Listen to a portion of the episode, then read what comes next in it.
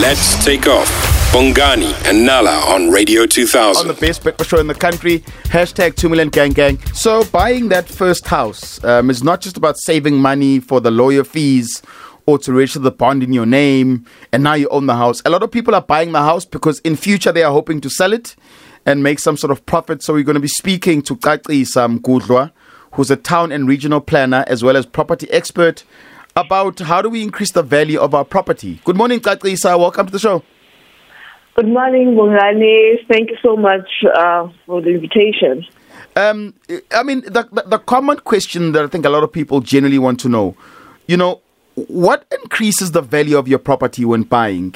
What do I need to think about when I'm buying and I'm thinking of future selling? One of the things that you need to think of when you want to increase the value of your property, number one is the change of zoning. Okay. Once you change the zoning, it increases the market value of your property. And secondly, extensions in the house. If you put some units at the back of your house, obviously it does push the market value of your property.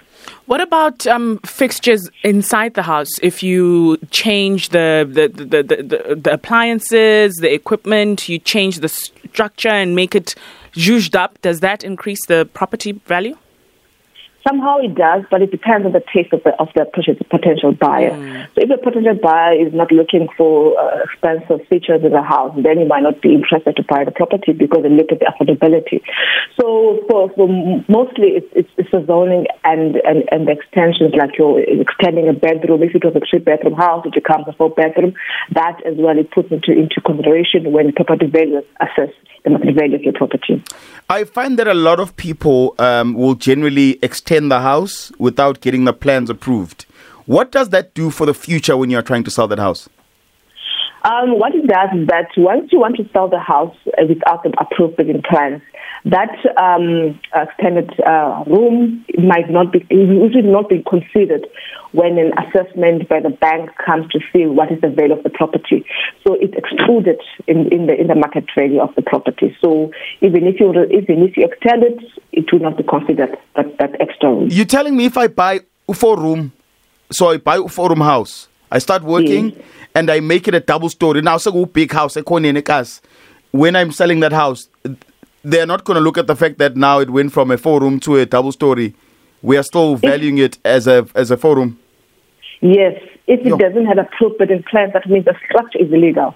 So the bank does not consider that. Even the valuers, property valuers, won't consider that. They only consider the existing units that are in the building plan. Speak to us about the role of town planning and how they influence either the property going up or going down in future. One influence, as I've mentioned, is the zoning. So that means the rights that you're given by the municipality when you want to develop the house or you want to change it to business. That it influences. That's why you find that in your water bill, you see a statement that shows that this is your zone, this is your zoning, and this is how much is the market value. And secondly, what it influences is when you change the zoning to accommodate the future development. So if you change your property from residential to commercial, it pushes up your market value. For any property that is zoned business, it's got a higher market value compared to a residential. And also, the title deed restrictions as well. Title deed restrictions, they do have an impact when it comes to market value of your property. So if you buy a property that's got a lot of restrictions, like if before you want to build, you must consult a home association. If you want to build, then you're not allowed to build or extend in a double story or whatever that is, or a different color. You're not allowed to do that. So it actually does have an influence when it comes to the market value, because people don't want to buy in a property where you're going to find a lot of restrictions. Mm-hmm. And how many years into owning my property am I actually ready to sell it? You can sell it anytime you want. I mean, there are people that are flipping. They can buy property today. After 6 months, the person takes back the property into the market. Mm-hmm. So it depends on your future plans. It doesn't have any time frame. Okay. As long as it's registered in your name, and then you can be able to do the transfer of ownership. Before we let you go, Qacisa, just give us some advice on how to leverage on, I guess, a property value that I might possibly want to sell in future. What advice would you give us?